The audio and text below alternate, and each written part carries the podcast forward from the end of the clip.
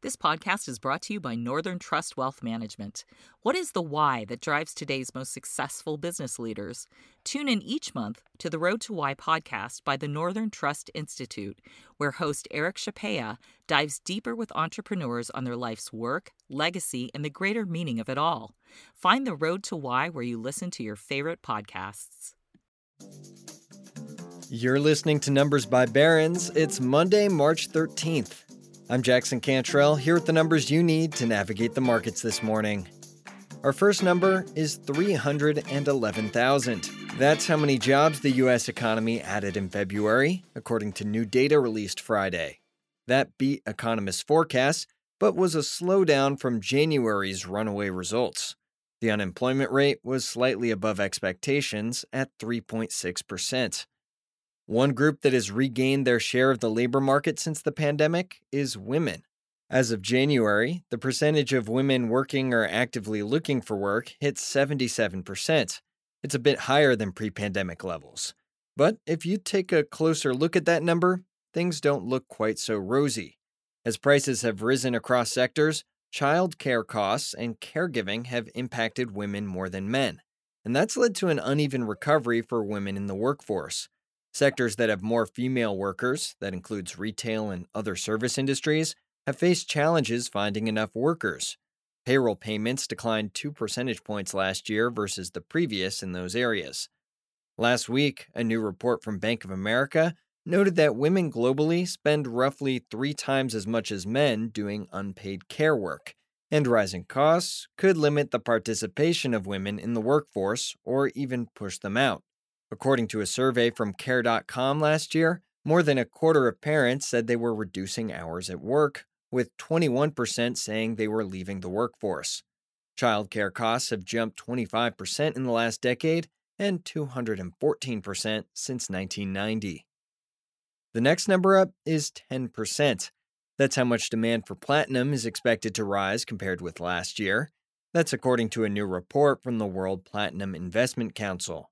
Platinum is now more widely substituted for the more expensive palladium in the production of catalytic converters. Those help control emissions. Platinum's also important in the production of hydrogen fuel cell powered vehicles. That, plus demand from other sectors like jewelry and industrials, is helping to contribute to that increase in demand. And all that demand is projected to lead to a supply deficit for three years and result in a boost in prices. It will be a turnaround for platinum. In the last year, platinum has lost 18%, though it's still outperformed palladium, which has dipped 54%. Palladium has fallen amid a struggling auto sector. Platinum has also seen more demand from heavy duty trucks and buses as Asian markets tighten their emission standards. All in all, investment demand for platinum may go up this year. The WPIC projects that physical bar and coin demand will double while the outflow of platinum ETF holdings will slow. Our last number is 3. That's how many sell ratings Apple stock has amassed in about a month, as of Friday. The reason? Apple's most recent quarterly results. The tech giant had revenue of $117.2 billion, which is below consensus estimates of $121.7 billion.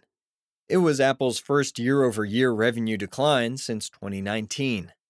The miss was attributed to weak sales on iPhones, Macs, and the company's wearable tech, which has struggled amid supply chain disruptions in China. Those supply chain constraints have improved, but Wall Street is still concerned about demand for Apple products amid a weaker economy and record inflation.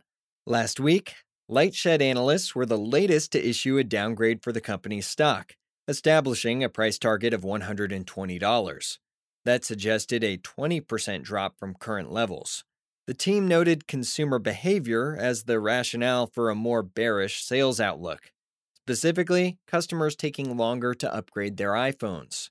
Still, according to FactSet, of the 40 analysts covering Apple, 31 rated as buy or equivalent, so that negative outlook hasn't quite reached the core yet.